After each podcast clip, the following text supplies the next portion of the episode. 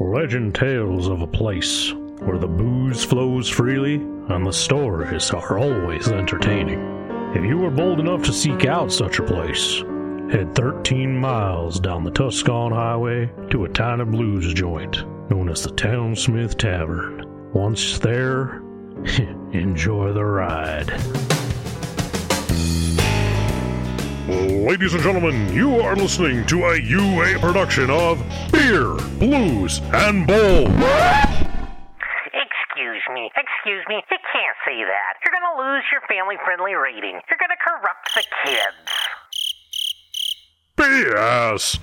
A podcast that invites you to grab a cool beverage, pull up a seat, and enjoy time with friends. And here are your hosts, Howard Blues and the Mark Kidder.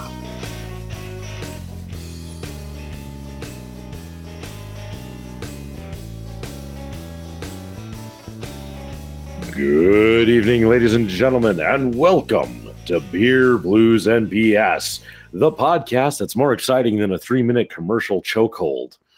I'm your host, Howard Blues, here, as always, with my co host, the man, the myth, the legend, the Mark Kidder. Kidder, how you doing tonight?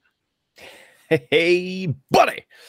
I'm uh, I'm doing all right. I made it through another show. It was very tough without you here. Just have to say that. So um, really disappointed and uh, many points throughout the show. I felt like going, "Hey Jake, check it." Oh, he's not here. Damn. But I I held off as much as I could.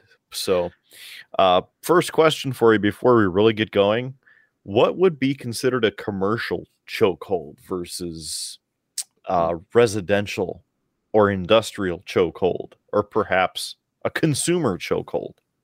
Uh, you know, I wasn't going uh, that way with it. Um, more of, I think I should have said commercial break chokehold. That would have Ah. been the that would have gotten the joke across. Um, but uh, as as well for, for those listening, and if you're like, who is this other guy talking to the Mark Kidder and pretending to be Howard Blues? Uh, this is still Howard Blues, uh, but this is Howard Blues who spent the entire weekend uh, working at the uh, North Dakota West Region Boys Hockey Tournament as a PA announcer and has a very strained voice. It's also why uh, I did not get to see Elimination Chamber. I was too busy calling hockey uh, during this, and so that's why Kidder was doing this alone. Um, but uh, in an episode that is coming out uh, in the future, uh, you'll get to hear my whole uh, tailing of working the game and uh, in there we talk about the mental gymnastics that kind of go into being an announcer and uh, why I am not quite fully with it as we go into this. Um, in fact, Kidder wasn't really looking forward to talking Elimination Chamber, so um, allow me to try and make this more exciting and interesting for people. There.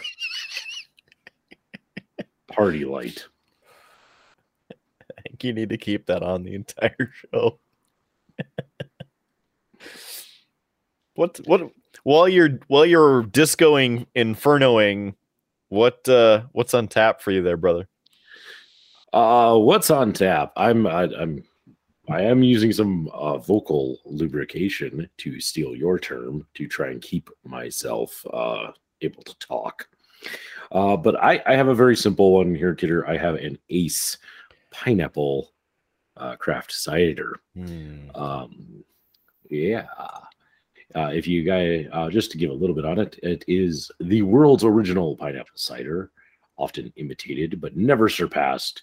We marry pineapple and apple juice and ferment to make a thirst quenching cider that's deliciously refreshing any time of the year. Um, really good. One of my favorite ciders. Um, it's 5% alcohol by volume. Um, and uh, hey, for those who really care, it is gluten free, it is vegan, there is no sugar added. It's basically a good time in a bottle. So let me just uh, crack that open. And uh, oh, yeah, smell that pineapple goodness. Mm, this is going to be good.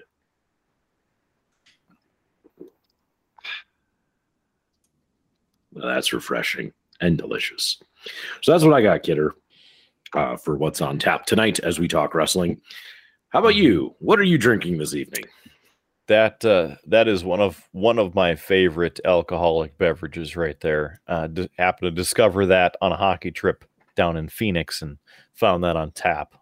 so good, so so hmm. so good.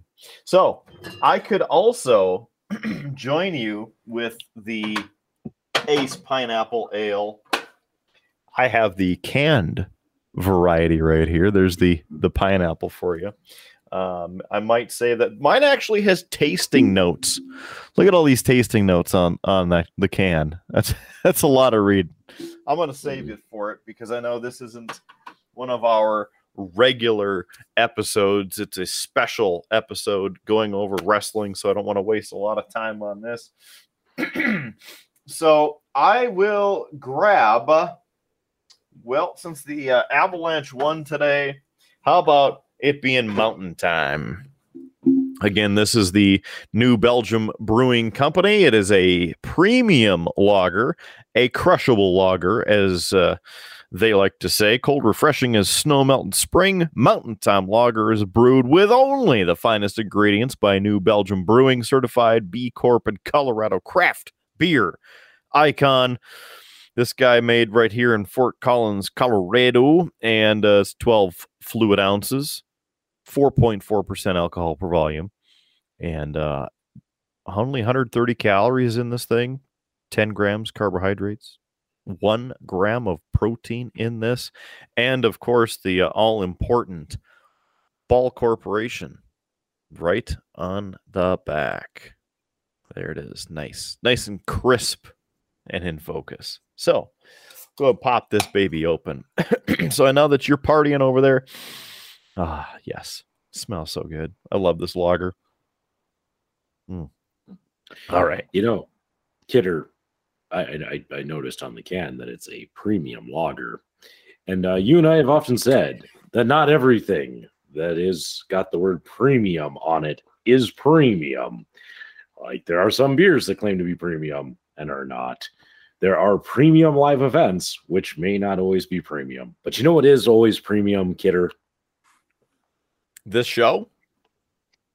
Or could it be something else along these lines? Could it be could it be something else?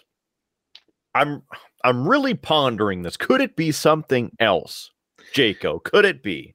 Why, it's none other than the Beer Blues and BS premium t-shirt. Mm-hmm. Mm-hmm. Yeah. That is a quality premium t-shirt that you got there, Jaco. Yes, yes. Bought solely for when we review wrestling. Mm-hmm. A premium t-shirt for a live premium event. One is far yeah. better than the other. and and this uh, is definitely one of the live premium events that uh, that you get through the WWE on Peacock, which is no longer WWE Network. So, without further ado, it is time for Elimination Chamber. And for the first time on the 20th anniversary of Elimination Chamber, the Chamber goes international. Know. So, uh, how about we start this thing? Uh, first of all, as we talked about before we went on, this is going to be a little bit different because Howie Blues has not seen this show.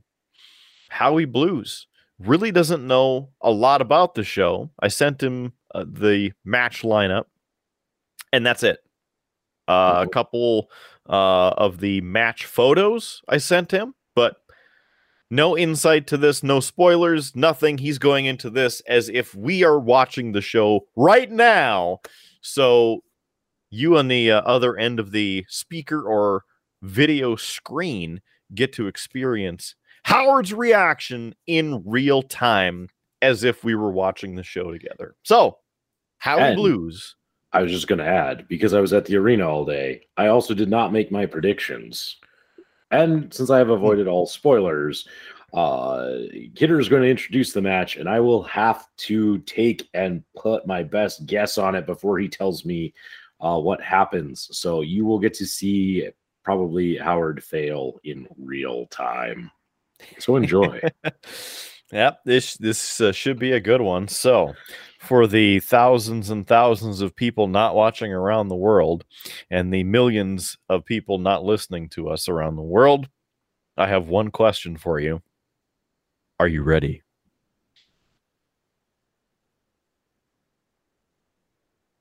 How about now? I uh, I, th- I thought about starting the next line of the DX song, but uh, I'm trying to save the voice. Break the camera down. get get a premium t-shirt at beerbluesbs.com. There it is. Oh, he showed it off. He did one of these. All right. So the pay-per-view starts. It is WWE Elimination Chamber at 11 a.m. in the Central Time Zone because it is coming to you live from Saudi Arabia. I do say the intro was pretty good because my favorite part of any of the pay-per-views aside from you know my favorite wrestlers winning or having good matches is the show open because I judge the entire pay-per-view off of the first 3 minutes of the show. Is the show open good? Is there pyro? How much pyro is there? Who's at the commentary desk? Do they show the Spanish announce desk? Things like this. These are very important things that I judge the entire pay per view on. Sorry, live premium event. This is going to take a long time to get out. So, number one, the show opened pretty good. The outside camera angles, pretty sweet. I think they had a, a couple drones that were uh, connected outside, and then we're able to get the you know live extra feeds of the arena. Uh, so number one, the show opened good. Number two, lots of pyro. Uh, number three, which I forgot to mention in that whole uh, beginning spiel, is the set. I also judge the set because from back in our day, they used to come up with special sets for each pay per view to make them look different and make it actually special. Well, at least this one, they made it look different and uh, it was pretty good. Excuse me there. So uh, that's number three, and then number four, uh, all the pyro. So there was pyro inside and outside. They got the shot and some pretty sweet lighting.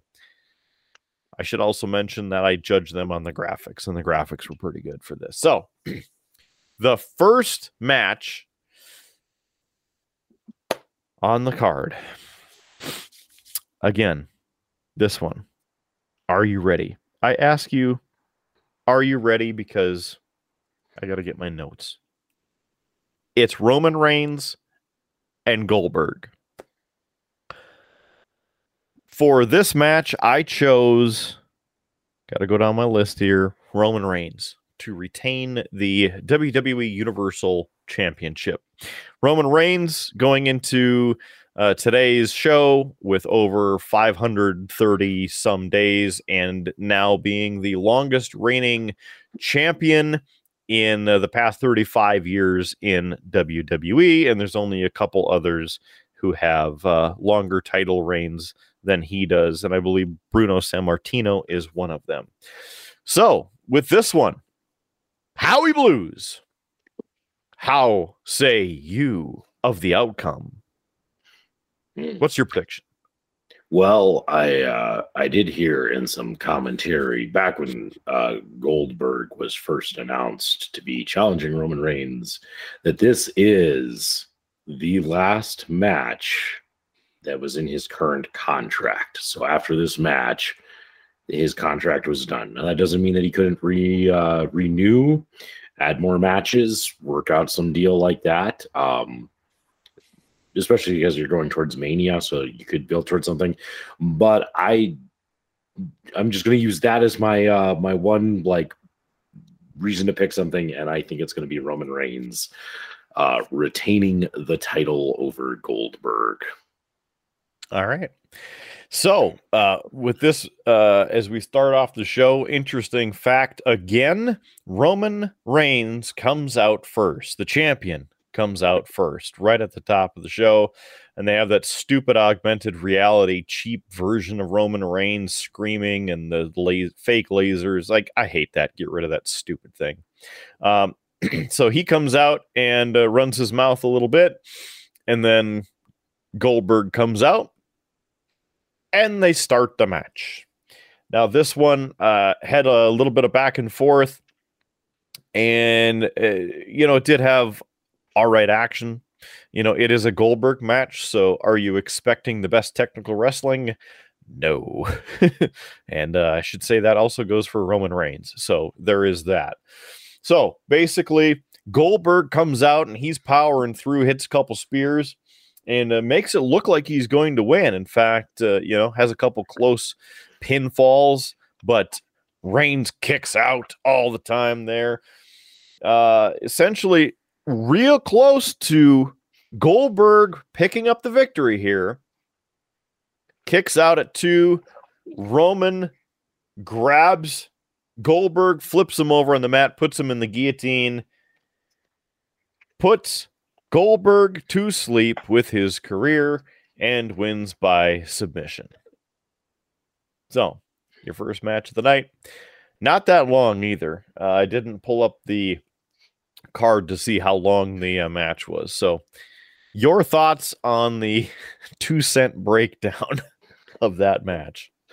Um, yeah, you know, honestly, this was not a uh, a match that uh, I was really sold on. Um, I, you know, I, I like Goldberg just fine, but the problem with anyone who's a part timer is, especially when they're coming in and it's they have a title shot.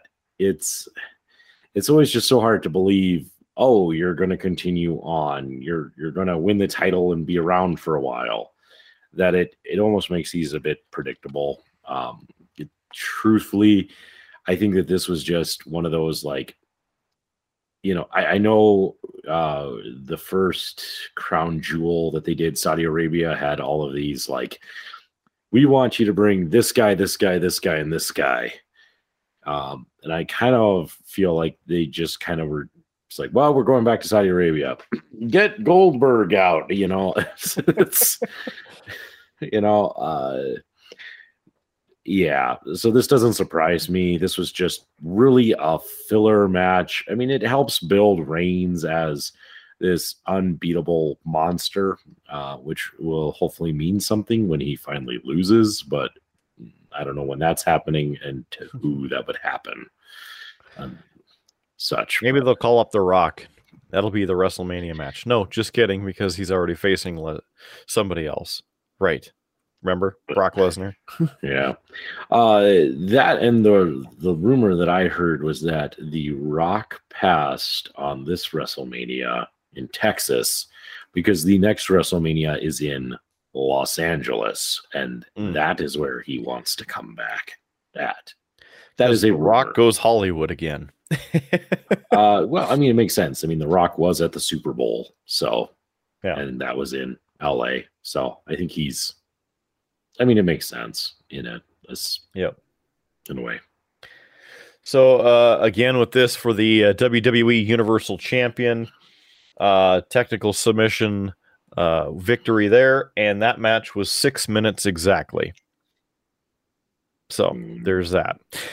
Moving on, uh, let's back up a little bit, uh, just because uh, I didn't wake up in time to catch the pre-show.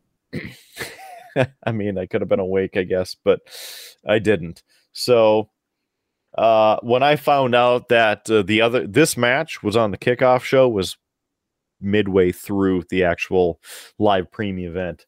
So on the kickoff show, it was The Miz versus Rey Mysterio. So again, I didn't actually see the entire match. I just saw the video package with the highlights on it. So it included a a uh, first of all, well, uh, how about we do this?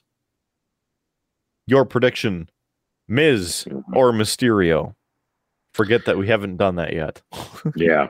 No, it's all right. Um, truthfully, as I think about it, I'd like to see the Miz get it because I think the Miz needs a win because he's basically been losing to Edge. Um, and truthfully, I think the Miz.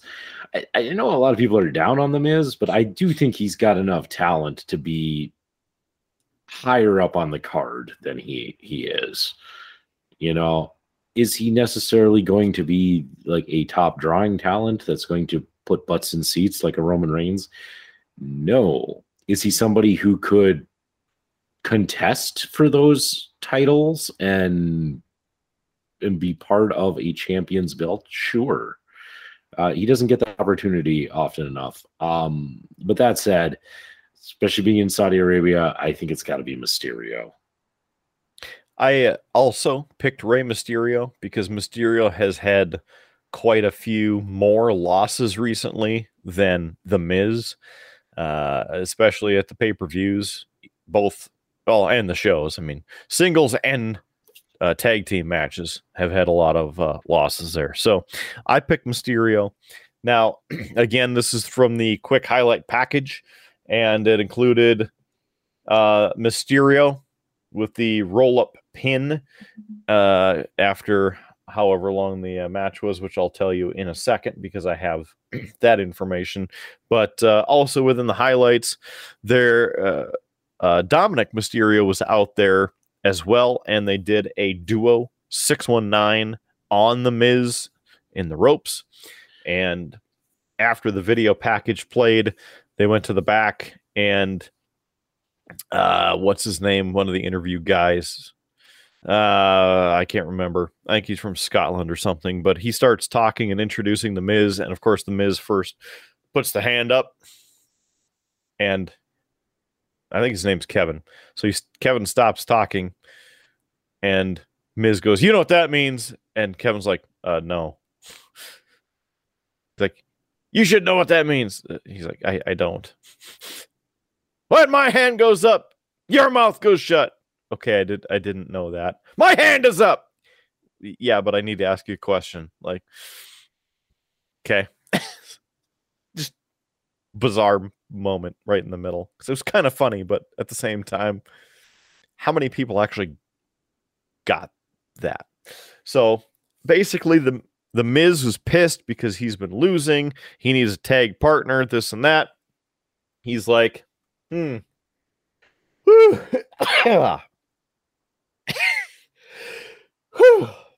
Came out of nowhere. Felt like my sinuses got RKO'd for a second. Okay. So again, the video package plays, interviews there. Miz is complaining during the interview. He's like, I need to find a tag partner, somebody who looks good as I do, wrestles as well as I do, this and that. And uh yeah.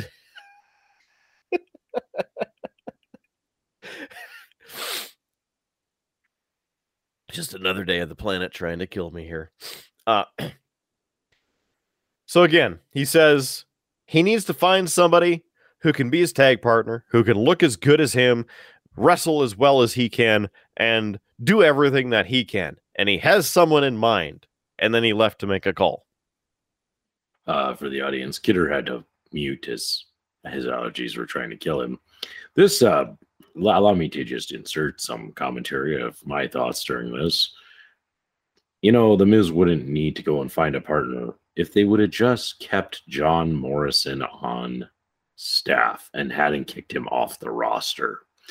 You know, he was a good hand, he was talented, and you know what? It would have been great in situations like this. But who is the Miz's Mystery Partner? I am sitting on the edge of my seat waiting for Kidder to finally get over these allergies and tell me who was the Miz's Partner. uh, nobody, because he had to go make a call. Hmm. And so that information was not revealed. yeah. Very, very, very good. High quality storytelling and uh, I was I was gonna try and uh, look up uh, the rumor again on who that person will be, but you know what? I don't care that much. So we'll just leave that part in suspense. The match, by the way, uh, Rey Mysterio with Dominik being on the uh, the ring there was a, a pinfall in a singles match, and it was nine minutes fifteen seconds. And again, I picked Mysterio, so there we go. Each of us get a point. So let's go back into the actual show. The second match on the show is the women's elimination chamber match. Right after they promoted the men's elimination chamber. So I was slightly confused because they showed all the men's uh, graphics and whatnot, and then, oh, it's time for the women's match. Your hand is up. Yeah, I uh, sorry, I I did some Google searching. The Miz's Uh, mystery partner is rumored to be none other than former Vine star, now YouTube star, uh, Logan Paul, uh, who has appeared at WrestleMania before, and I believe uh, the exact words out of Kidder's mouth last time was, "Who the hell is that?" I was going to say those exact words again but I'm glad that you said it for me. You're welcome. Thanks. Appreciate it. So again, uh women's elimination chamber second match on the card this evening. Uh one interesting fact about this show uh, or this match on this show, I found out that Alexa Bliss was on the card by or in this match by looking at the online card. I was like, she's back. She's going to wrestle. I didn't think she was going to wrestle for another couple weeks. well, nope, she's in this match. Okay. Uh I did not see any info on her return, any spoilers or anything like that. There really wasn't anything posted anywhere in the promotional materials that she was going to be in the show.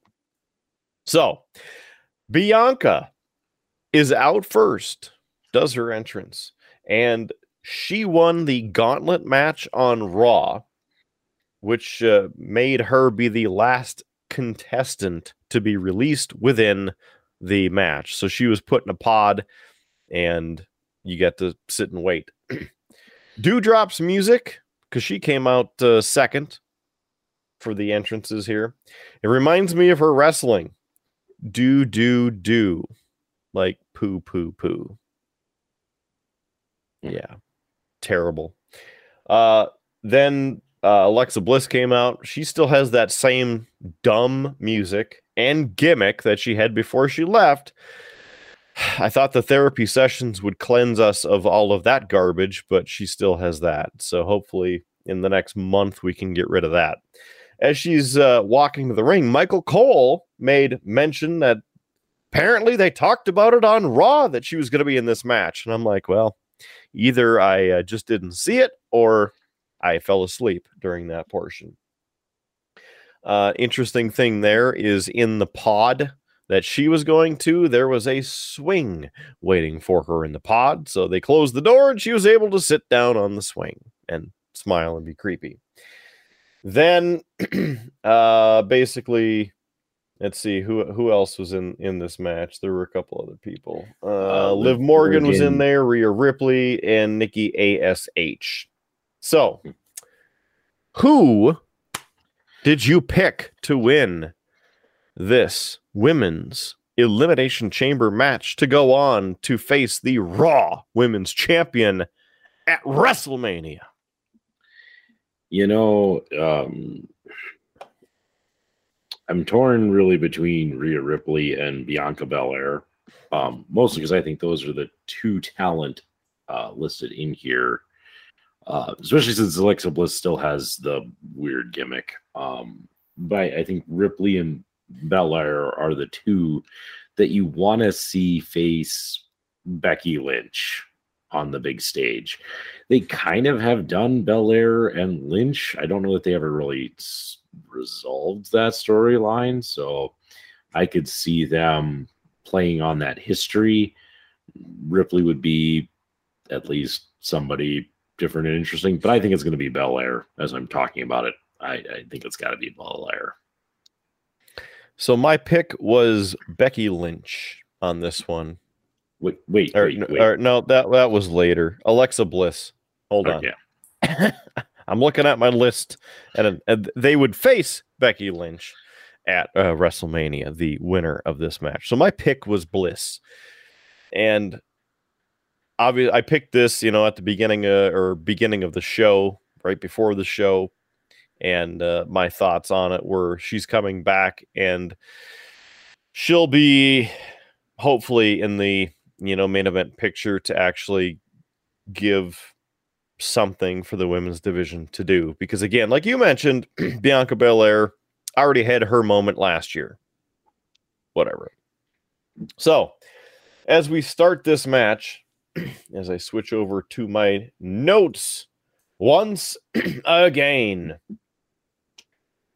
uh let's see basically there was the standard nikki uh ash nikki cross and Rhea Ripley uh, fallout, them calling each other out and fighting back and forth. And then there was some climbing up onto the cage. And, you know, they did a couple spots off of there.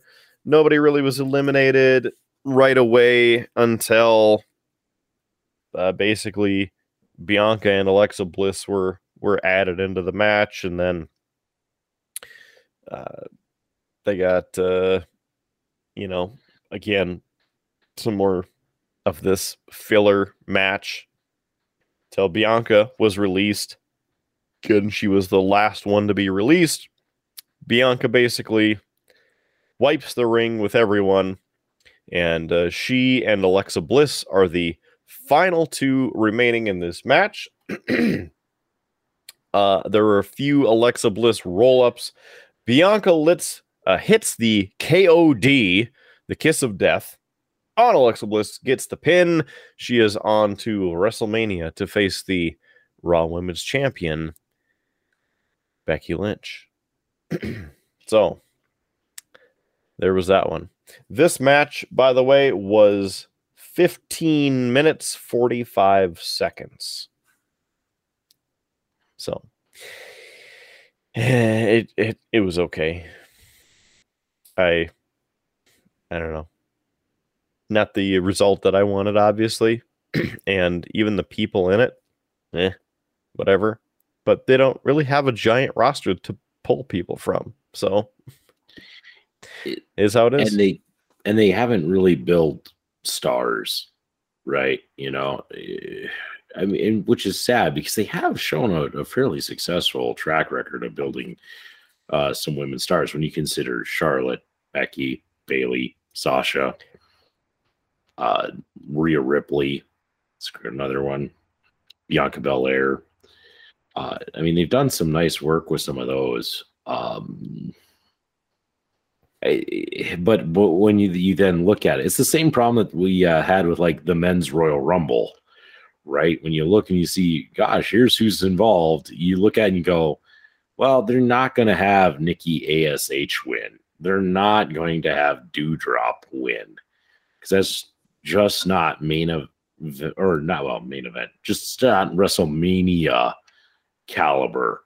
And uh it just makes it kind of easy to to look at this. And uh, as i said well i mean everybody watched me do it live here as i you know went between the two who i thought could put butts in seats and and such. So yeah. So, so to give you a, uh quick breakdown on the match flow here for this uh, elimination chamber, the first entrant, Nikki Cross, Nikki Ash, she was eliminated by Rhea Ripley after six minutes twenty seconds. The number two elimination was Doudrop. Doudrop was the third entrant. She was eliminated by Liv Morgan after 8 minutes 50 seconds. The number 3 elimination was Liv Morgan by Alexa Bliss after 12 minutes 10 seconds. The number 4 elimination was Rhea Ripley eliminated by Bianca Belair after 12 minutes 45 seconds and Alexa Bliss eliminated by Bianca Belair after 15 minutes 45 seconds. So again, there you go. Uh, the entrance in that order of being eliminated one, three, two, four, five, six. And uh, I believe I can't remember if I sent you or if that's for the men's match. Let me no, I wrote it in my notes for the men's match. Uh, I don't know if they included the statistic between both elimination chambers, as in the men's and the women's, or if it's just for the men's. But Michael Cole made certain to mention that if you start in the one or two spot, you have less than 12% chance of winning the match. So there's that. All right. Uh, final thoughts on that from what you heard? Nothing. Uh, sounds like a match I was okay that I missed. Yeah. Yeah. All right. Next one on the card. This one, Ronda Rousey and Naomi facing Sonya Deville and Charlotte Flair. I really think this one is a filler to bypass Charlotte to WrestleMania because it's a tag match, so it doesn't really put the SmackDown Women's Championship in any sort of peril at all. Uh, but again, with Ronda Rousey already announcing that she will face Charlotte at WrestleMania, it's a filler to get the two of them there without any changes, I feel. Uh, so, leading into this one, I believe that Ronda Rousey and Naomi will come out victorious in this match. Hmm.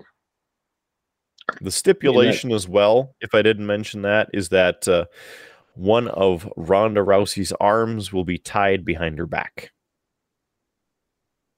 In this Because- match. Correct in the match, this match, because Sonya Deville uh, has been carrying around a sling or her arm in a sling.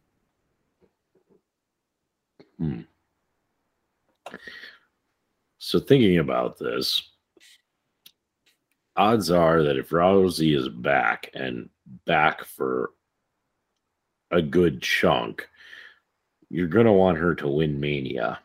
And you want to keep her strong. And they actually booked her strong. She was undefeated until her loss at WrestleMania.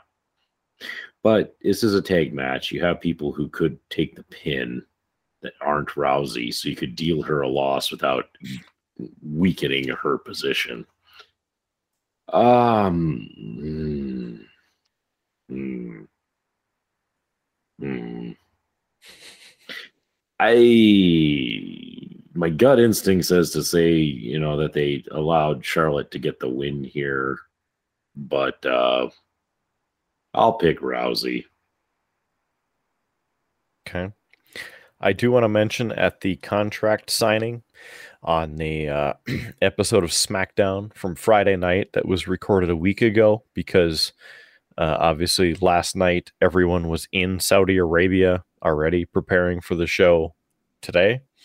Um, there, there was the contract signing and an absolute terrible, terrible botch on the contract signing because Ronda was supposed to grab Charlotte's face and shove her into the table. So she bounces off, and then the two of them flip over the table on top of Sonya and Charlotte. So there's a, a fan video. I'll see if I can uh, share it there so we can have it here in a full screen. But uh, Charlotte didn't really work with her, and it looked terrible from the crowd angle. So that aside, here we go. Uh, Ronda is the final person to enter the arena in the uh, entrance there, and she's dressed in her either judo or karate uh, apparel, if you will, because she is a black belt in something Judo. or many or many different things aside from just judo. Who knows? But anyway she comes out with the black belt and everything and uh, no scary makeup. None of the crazy like blacked out raccoon looking makeup.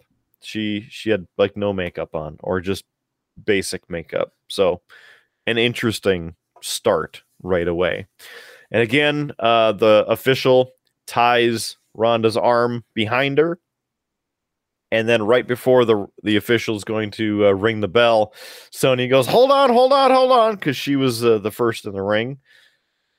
And guess what? She pulls the sling off her arm. I'm ready to go.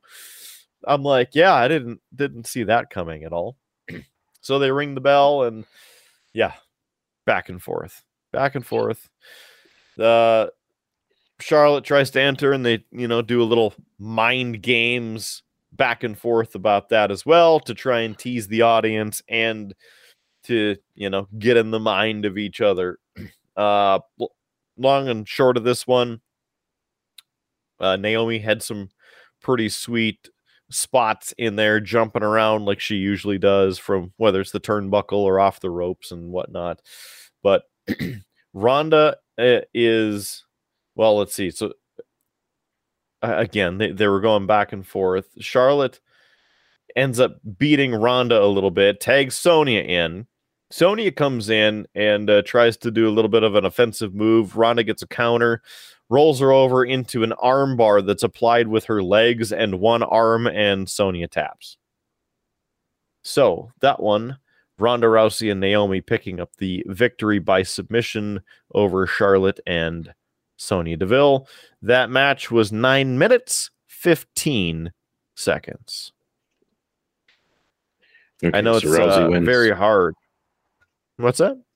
So Ra- Rousey, sorry, I tuned out. I was actually trying to find out. Uh, I was sorry, I put on my statistician hat uh, when you were talking about it. Uh, Ronda Rousey is judo is what she trained in and competed in the Olympics in. Uh, so I was looking that up, and I was trying to see. Uh, she did practice uh, Brazilian Jiu Jitsu uh, with the Gracies, but I I didn't get her rank. But because of that, I missed out on who won the match. Oh, so so Wow. for- it looked like you had something to say. You got something to say? No, I was just I was waiting to hopefully have you just go, yeah, Rousey and Naomi or Charlotte and Deville. Just yeah. It is Ronda Rousey and Sonya De- uh, Sonya Deville lost there. Those were the two final people. Rousey gets the uh, submission there with the tap from Sonya. So again, in case you uh, missed it the other time there, Ronda and Naomi get the victory by submission in nine minutes fifteen seconds. So it was all right. It was all right. And again, like I mentioned, uh, I think that it was a filler match for Ronda and Charlotte, but it was also a way to add in Naomi and Sonya because of their current storyline and how they inter- intertwined the four of them now a little bit. But uh, it's still Charlotte and Ronda at WrestleMania. So there's that. Okay, next one. Drew McIntyre, Madcap Moss. when I uh, was giving the missus the ability to uh, pick these, she got to this match and said, Who's Madcap Moss? and I was like, She's he's she. He's the one that's paired up with Baron Corbin. Oh, that guy. yeah, exactly. So this one uh should be interesting because it's a no DQ, no count out, uh no rules, falls count anywhere match. So the largest concrete dome on the planet. You can go anywhere. And in the promo on SmackDown, McIntyre is talking about grabbing Madcap Moss and burying him in the sand in the desert, or drowning him in the Red Sea, or burning him, whatever the case. Like, he wanted to murder Madcap Moss. I think there's some issues there that need to be dealt with. That's the number one thing. Number two, my pick, Drew McIntyre on this match. So, Howie Blues. uh, I'm not even going to spend uh, much time talking about this. It's definitely got to be McIntyre. You're not going to have him on his return lose to some guy named Madcap Moss. Yeah, and this uh, again is He, after he was at Rumble, but uh, day one at the beginning of the year is when he had that uh, quote unquote potentially career ending injury when Corbin and Madcap Moss put the chair across his neck and then grabbed the oh so heavy piece of aluminum scaffolding and bashed it across his face, which was a cover because McIntyre needed some surgery and a quick procedure done. So there is that. Anyway, Madcap Moss comes out. His music that's playing, I'm like, this sounds familiar. To me, it sounded like the show music that they played for the old ECW night show gimmick with Abraham Washington and Tony Atlas. You know, the Abraham Washington show with Tony Atlas going, I,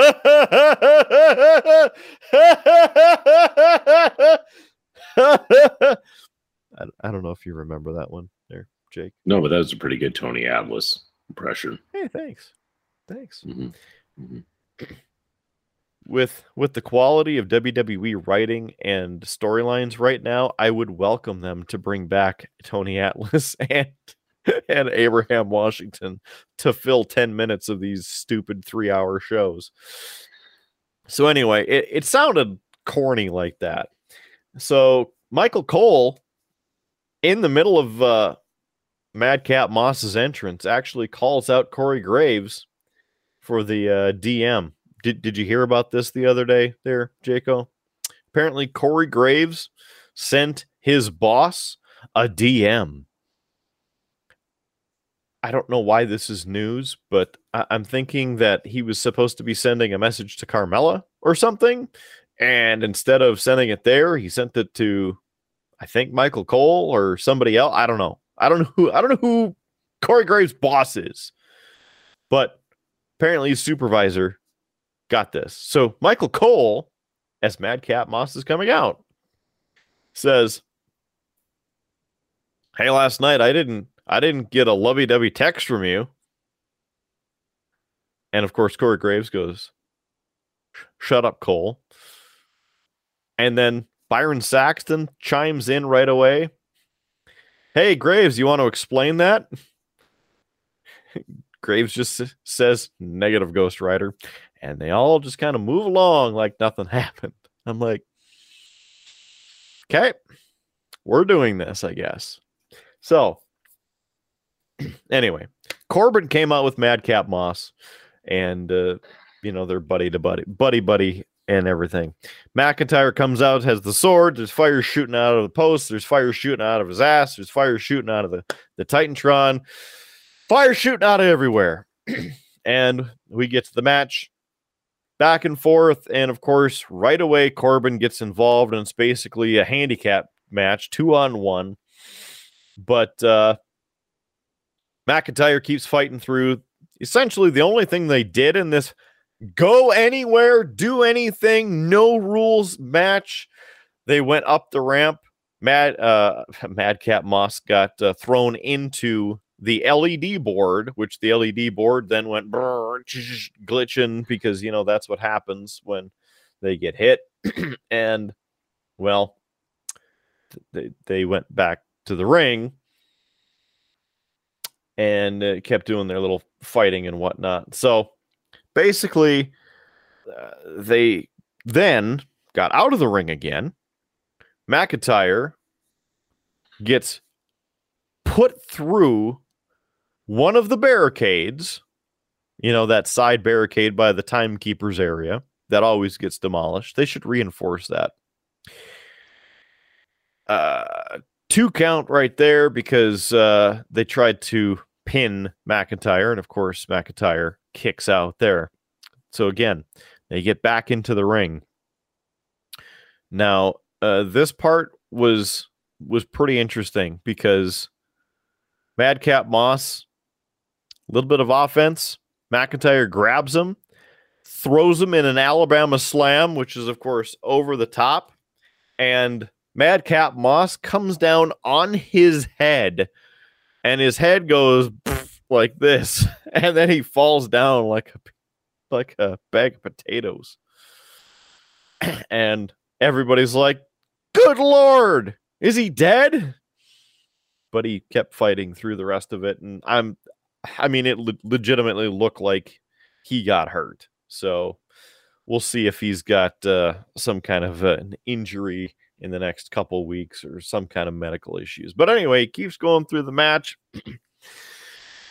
Corbin tries to sneak up on McIntyre as McIntyre is over at the corner turnbuckle getting ready to do the three three two one uh, Claymore kick. And he has that, you know, intuition that Corbin's sneaking up on him. So he reaches into the turnbuckle and pulls out the sword, which apparently the sword is named Angela. I, I, I don't know. Pulls out Angela, turns around and and Corbin's like, ah, freaks out, runs away.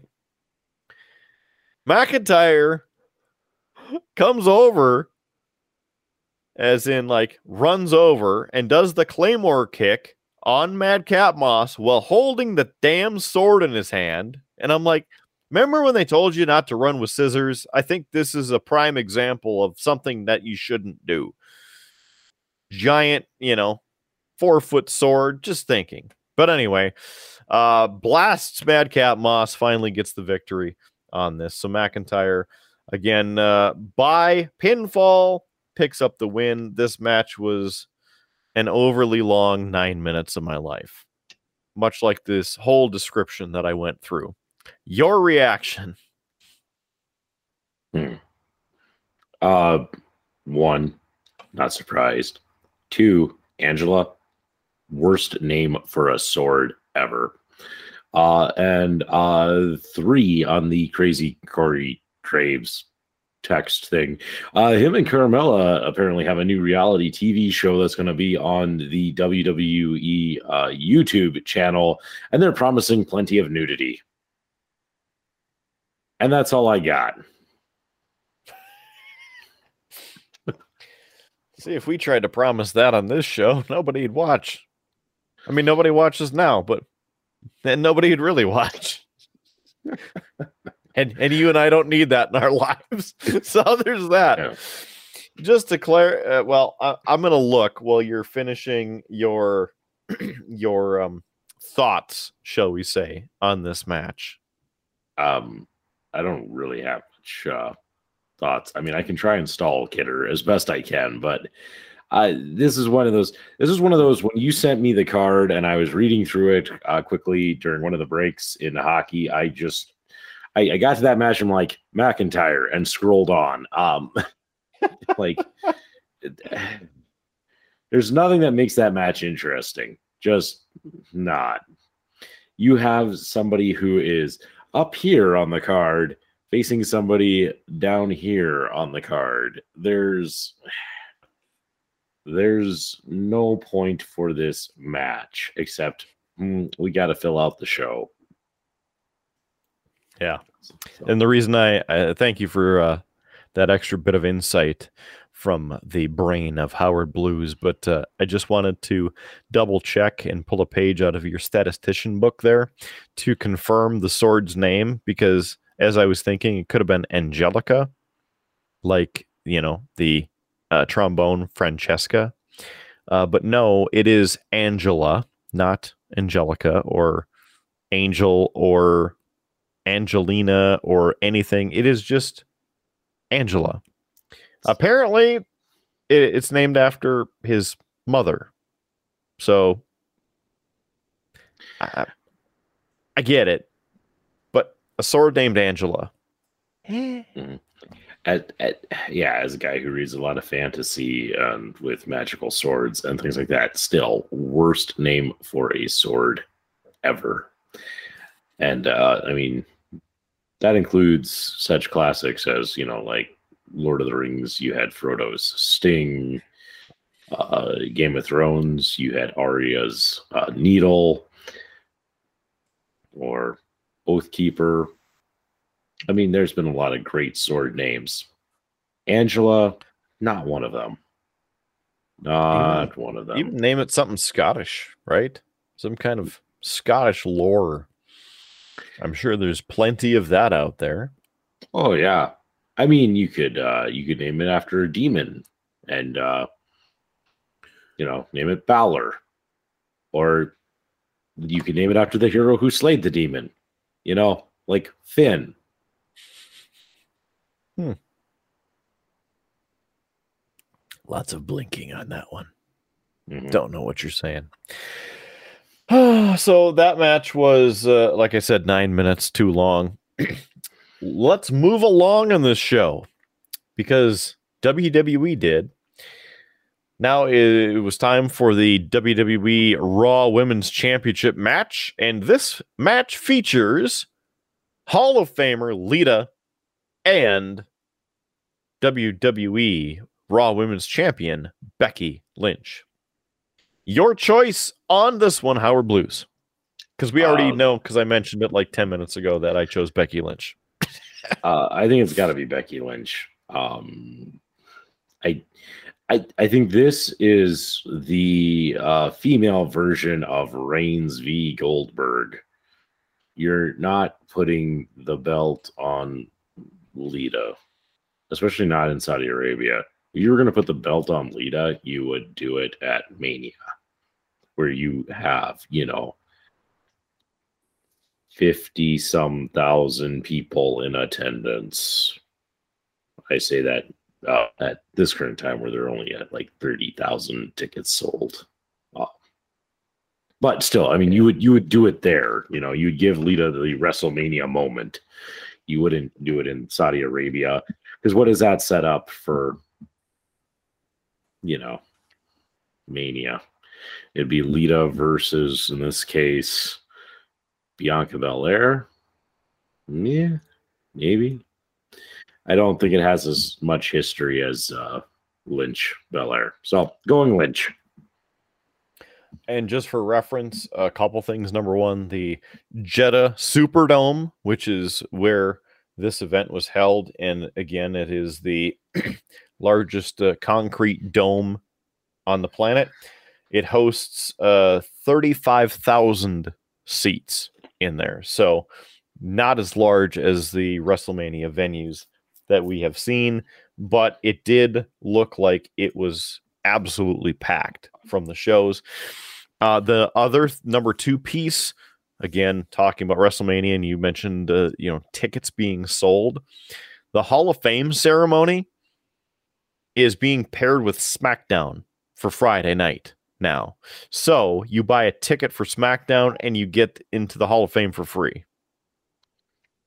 Wait, The Hall of Fame ceremony. Oh, shucks, kidder. I thought I thought you and I were going to get into the because I'd buy a ticket just to say, hey, Mhm. you know, Kidder and Howard, Beer Blues and BS, now part of the WWE celebrity wing of you know Hall of Fame. We're Hall of Famers in our own right. The the uh, celebrity wing of the WWE Hall of Fame cannot contain the two of us. Let's just put it that way. I'm just going to like it on the plaque where it lists our achievements. Bought tickets to SmackDown.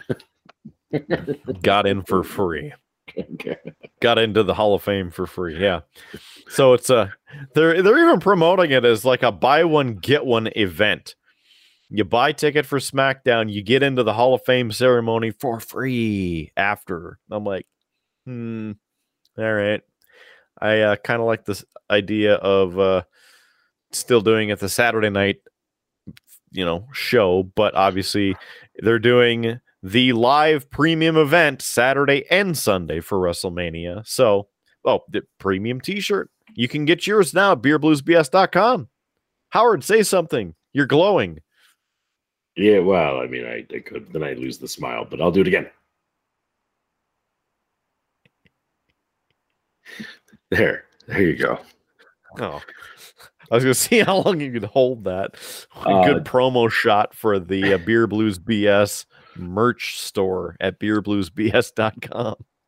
Uh, I could have held that for quite a while. I'm, but I, I eventually would like to go to bed. Um, Howard's Yeah. mental capacity is dwindling constantly at this point, and I'm almost out of beer. Well, we might have to do a round two, but uh, we're almost done with the show, basically. So I wouldn't want you to waste any beer. I know you wouldn't.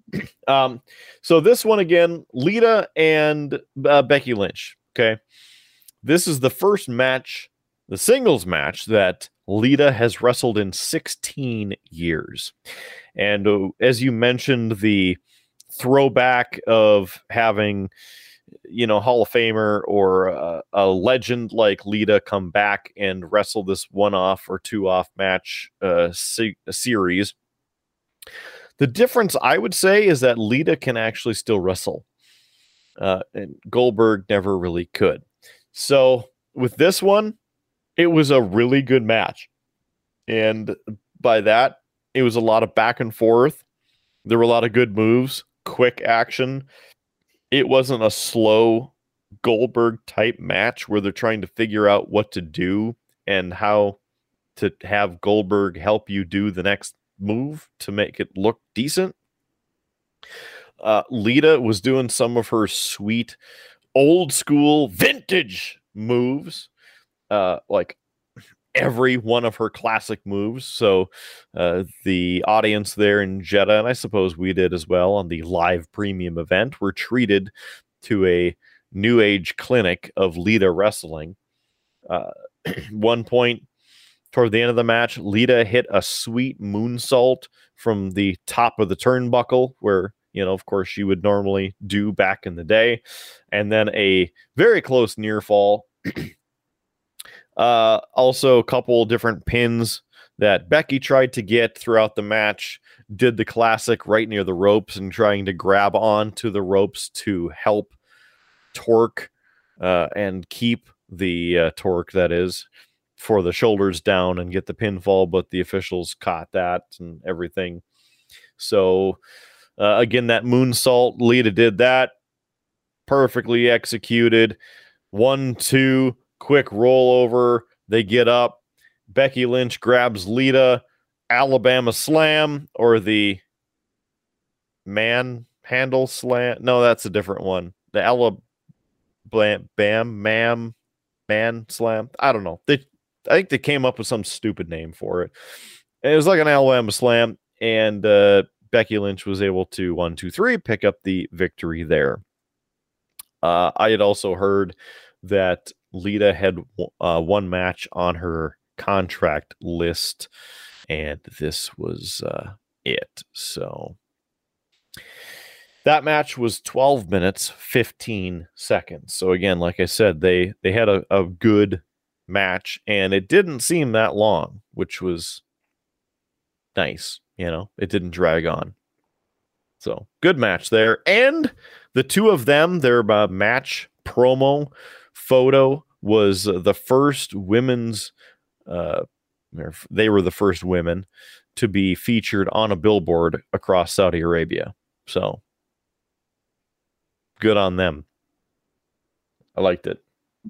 Next piece on the lineup, a couple commercials. A thing I noticed is every single entrance segment before every freaking match, there's a DraftKings promo on the screen Join now, code WWE and blah blah blah, thousand one hundred thousand dollars, blah blah blah, DraftKings.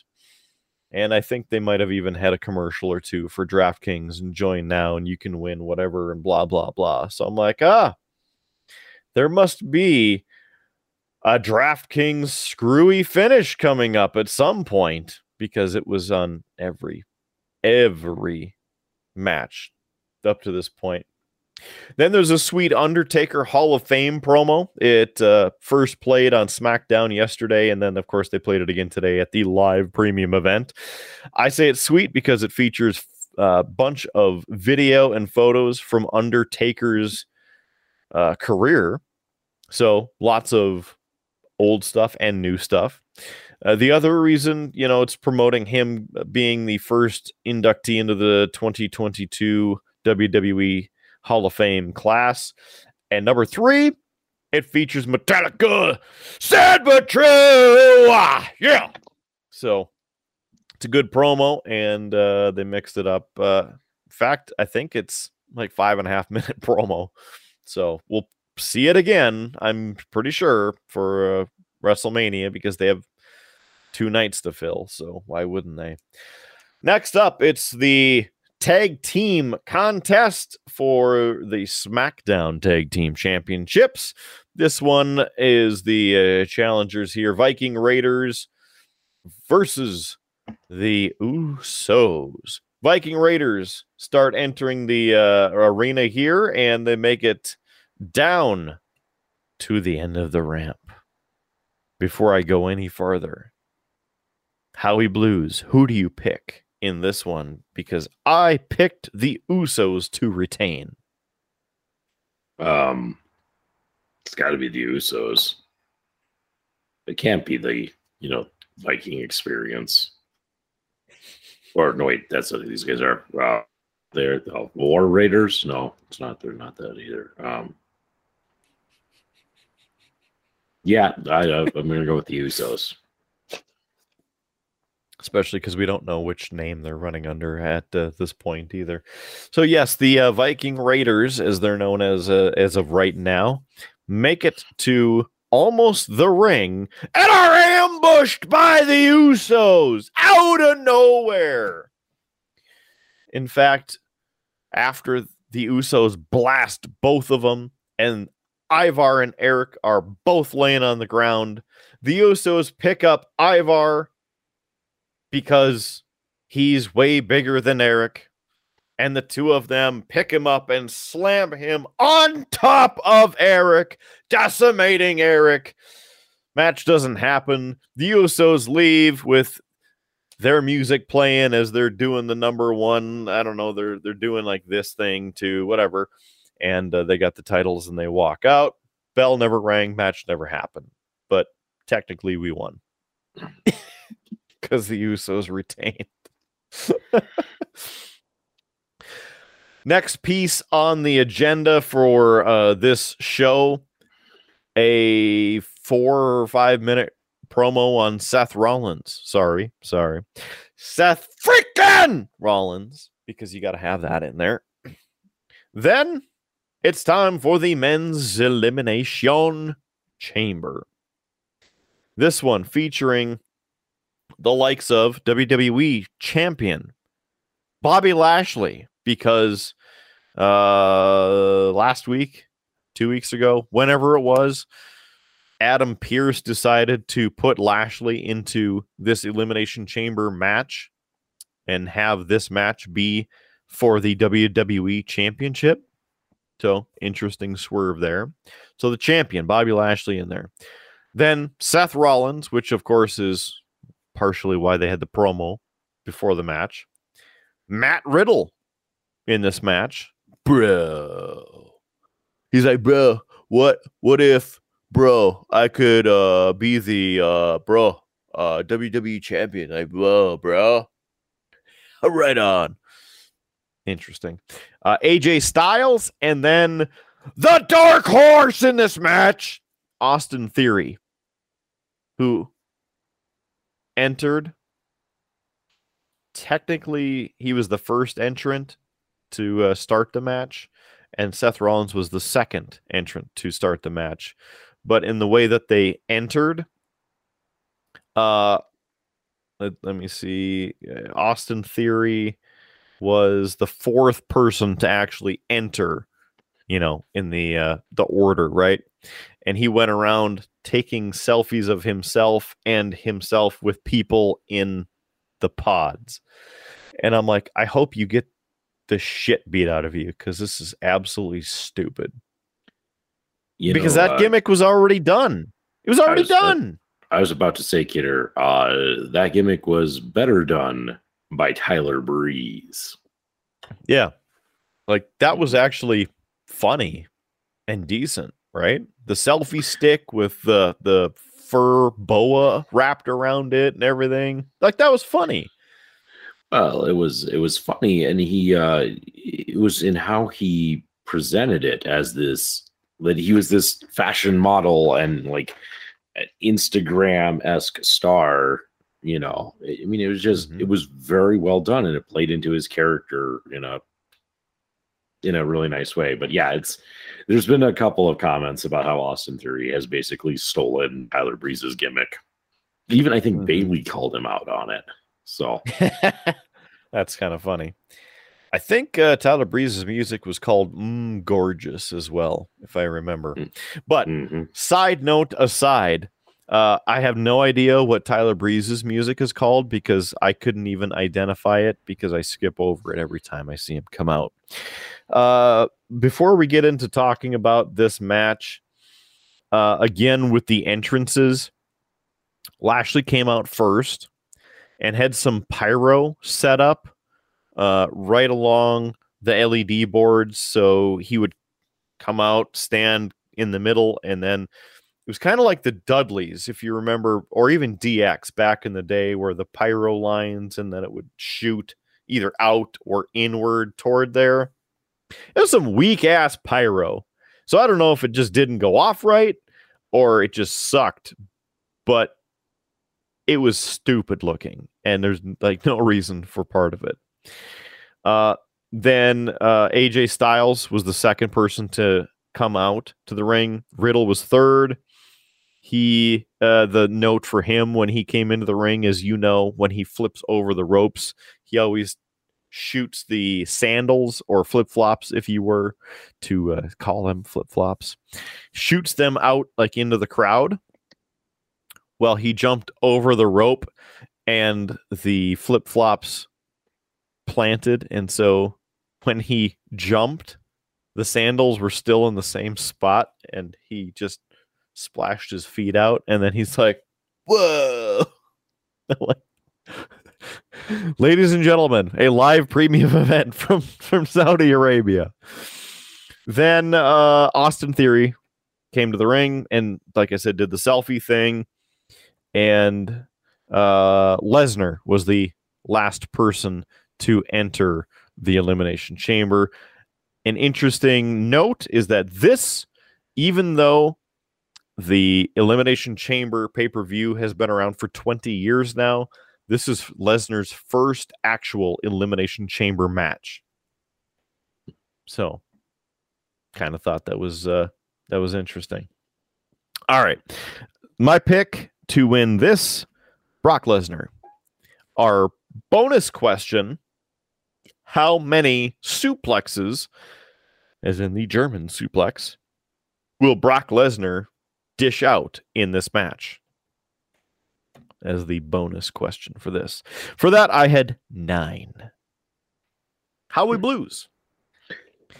Out of uh, all of that, with the the shitty pyro and the shitty flip flops not flying and everything else. What's your your prediction for this match? You know, I think I got to go Lesnar on this. I don't know how you uh how you don't pick him in this unless you're going to do some screwy finish. Which I mean, we really haven't had the DraftKings screwy finish of the night, so this could be it. Uh, It was a finish before it started. The the between this match. Yeah. Um, but I uh oh, number of suplexes. Um one moment. I guess I shouldn't have laughed because then we could watch uh, his room glow with all of the strobe lighting and and everything that he, he's got that special effect lighting. It would have been cool. But uh tell you what, what I'll do for Howie Blues there. I'm making up for it. I'm making up for for you because well, I laughed and so the camera switched over to me so we couldn't see you doing what you were doing there and watch the bitch and lighting effects. So there, Yeah. there's the the light. Okay, so we're we're done. so- Let me switch back to the elimination chamber lighting. Okay, Yeah, Yeah. so Kidder, I, I'm holding a 20 sided die here. Uh I'm gonna let this decide how many uh how many suplexes uh for Brock Lesnar. So we'll give it a roll. Uh three is what I have. So I'm gonna go with three suplexes from Lesnar. I'm probably not gonna get that point. bold move, Cotton. All right, but I like your style. Damn it, I I should go in my drawer and get my my green D20 and do that for the next one. Both of us. How many? ah, that many. All right. So, as we start off this uh match, first of all, uh Rollins and Austin Theory are the first two to uh, compete. The crowd was singing Rollins, oh, oh, oh, however his music goes. And so he was doing the whole, you know, like he does in his entrance. So Austin Theory starts, and then Rollins again, uh, and Austin Theory again. like, this is a live premium event. Thanks for tuning in. So, the first thing I noticed, aside from the stupidity happening there, was, uh, and I noticed it in, in the women's match, but I, I guess they spent more time on the outer edge of the chamber than the center. So, with this, them starting in the center, there's a, a really annoying shadow from the top portion of the elimination chamber because the lighting doesn't get through because it's solid, right? So what they, they I don't know, they really need to do is either add some LED strips on the inside so then you can have extra lighting inside, but the lighting in the center of the ring was terrible. You could see a lot of shadowing and it was hard to see in comparison to the outer edges. so again, this is where uh, Michael Cole threw out the statistic of if you start in the one or two spot, that you have a less than 12% chance of winning the Elimination Chamber. Interesting. Uh, Rollins threw Austin Theory on a buckle bomb, which threw him through the pod that Lashley was in and destroyed Lashley basically uh Rollins grabbed Austin Theory and threw him out, and Lashley's like, oh, he's just dead in there. And then the officials came in and carried him out of the chamber. And uh, of course, you're going, all right, that's that's interesting. Riddle was the uh, third person to be in the match there uh, again, as they were, this is when they were evaluating Lashley and then picked him up and medical helped him out. So after Lashley left the uh, pod and the match there was carried out, Lesnar's sitting there in the corner and is getting pissed or patient, impatient. I don't know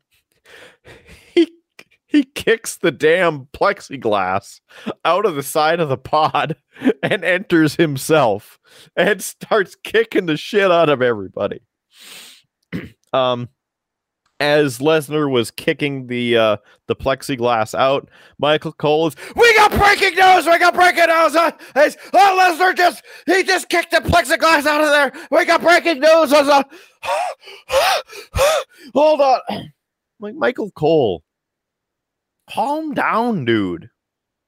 We know Lesnar's going to do something crazy. so, the breaking news is that Bobby Lashley was quickly evaluated and put under concussion protocol and would not return to the match, meaning that one of the people who were in the elimination chamber would then become WWE champion. Hmm. All right. So Lesnar starts wiping house with people. First, eliminates Seth Rollins, then eliminates Riddle, then eliminates AJ Styles, leaving Austin Theory and again Brock Lesnar. So Theory realizes he's the last son of a bitch in the match and starts doing one of these, looking around, going, hell shit. Son of a bitch jumps up onto the onto the chamber and thinks that this is like hell in a cell or a cage match, not hell in a cell. Hell in a cell is the top on it. So he thinks it's a cage match and he's trying to climb out of the damn thing.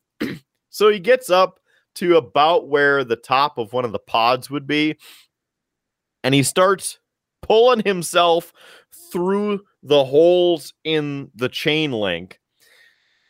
Well, Lesnar crawls up there, grabs him, pulls him back, and they're on top of a pod. uh yeah. Uh, so this is where Brock Lesnar, again being the the force that he is, as I'm going to my my other notes. This uh oh oh I gotta back up to this one because again a high note here, but backing up to another high note. When Lesnar came in to the uh ring where the pods are and everything, he walked up to Bobby Lashley's pod and uh, blew the hot air on the pod so it would steam up and then drew an X across his face. Brilliant. Just wanted to just wanted to throw that out there. So again, brilliant. So here is uh, again where we are in the uh, last portion of it where uh it's just Austin Theory and Brock Lesnar before he tries to get up there Lesnar gave a German suplex to Austin Theory on the platform, the hard part where the ring isn't. So I just wanted to mention that. Austin Theory does the low blow and a drop kick uh, and a DDT for the near fall. And then this is where Theory climbs up to the chamber and tries to get out. Lesnar again grabs him and they're on top of the pod, puts him up into the F5 F5's the son of a bitch off the pod onto the hard part around. I'm like, oh, that's gotta hurt. Uh, he like half landed on his feet though, just how he was thrown. So I mean, good for him, but he could have, you know, broken an ankle, twisted an ankle, knee, whatever the case was.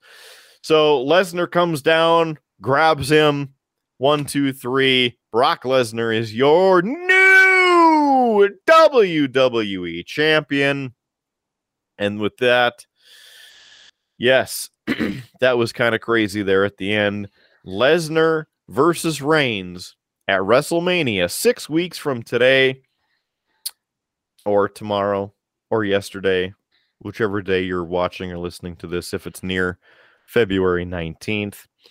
I also checked on this before we started recording this. It is Again, Roman Reigns, Universal Champion versus Brock Lesnar, WWE Champion, winner take all. So, I am I am really hoping they merge these belts again and it is just a WWE champion. And then that champion floats between both shows. There's championship opportunities and other programs opened up for more people.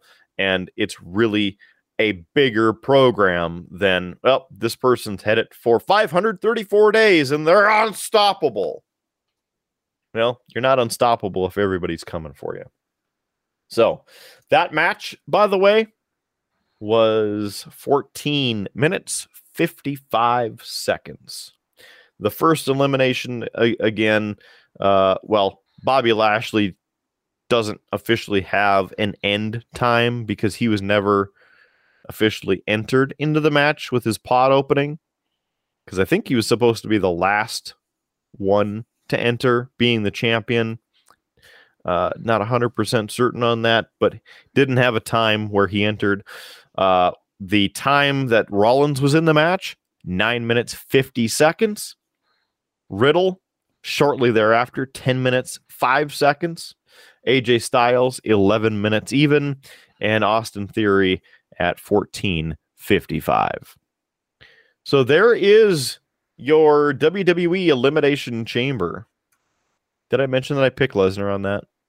I don't you remember did. if I did, but I picked Lesnar. You did. So, your thoughts on that one? Uh, uh, you know, sounds like it was a pretty good match. And truthfully, it was probably the only match on the card that I was somewhat interested in seeing.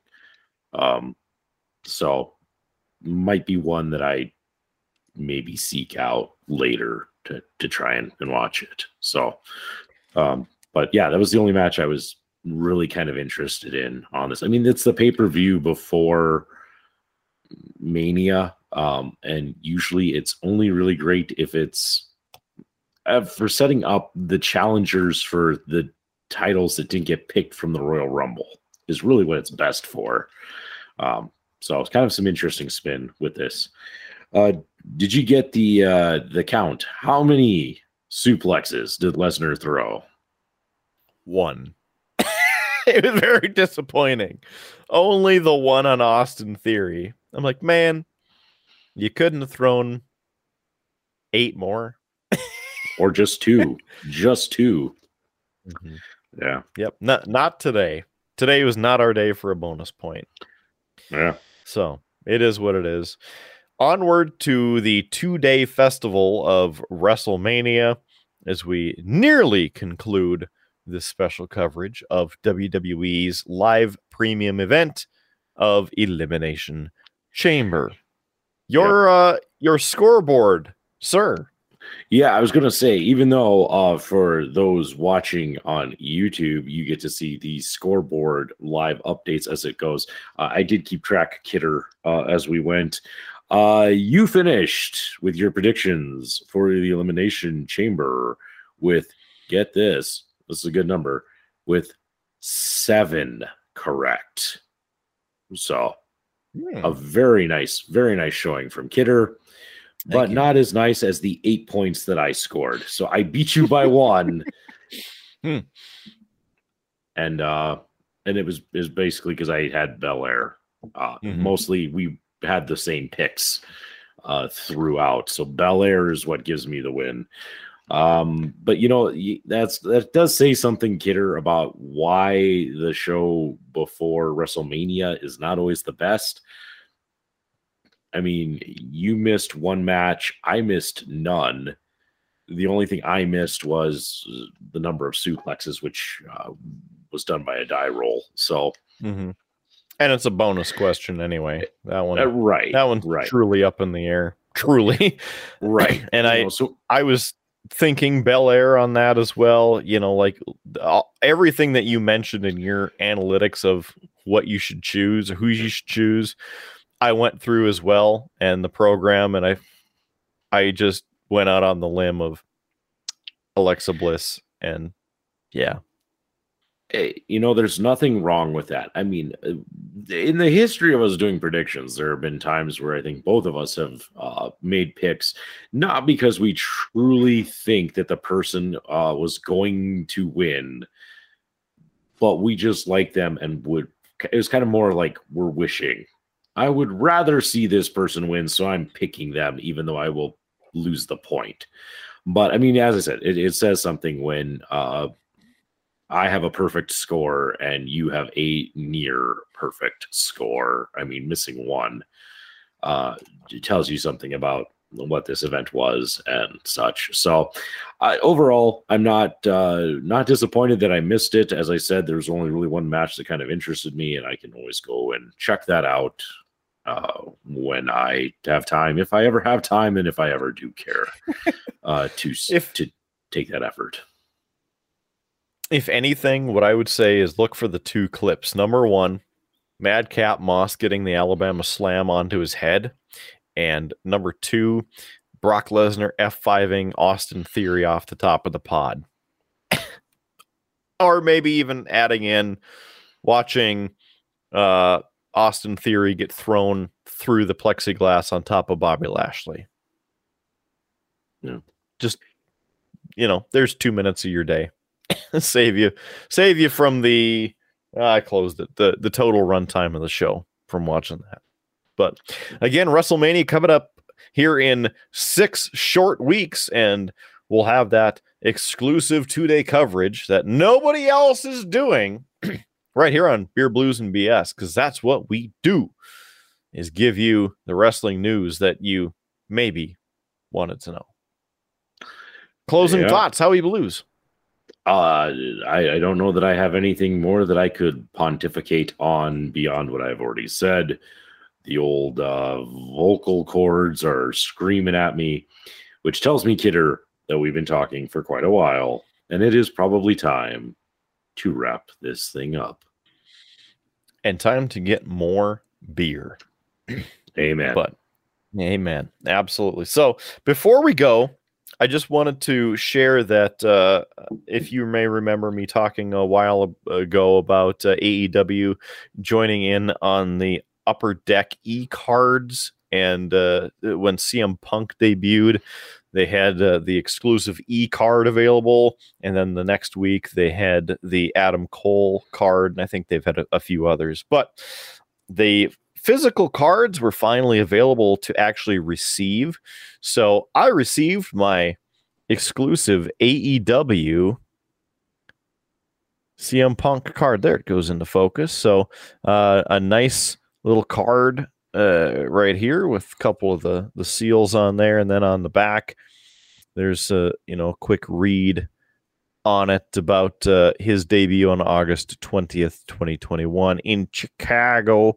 So I know this is a WWE show that we are talking about, but there's a former WWE wrestler and uh, kind of a neat little thing to have in the collector's field. So, yes, that's the rest of our special coverage for Elimination Chamber. As always, please visit us online at beerbluesbs.com. Again, beerbluesbs.com. And uh, you can follow us on all of the platforms right there from YouTube to Spotify, iHeartRadio, Amazon Podcasts, Google Podcasts, Apple Podcasts. We are uh, also on, uh, well, pretty much any audio platform. And then, of course, YouTube, as I mentioned. We're also on Facebook. We'd love for you to join us on the show there and, uh, give us some comments, give us some feedback.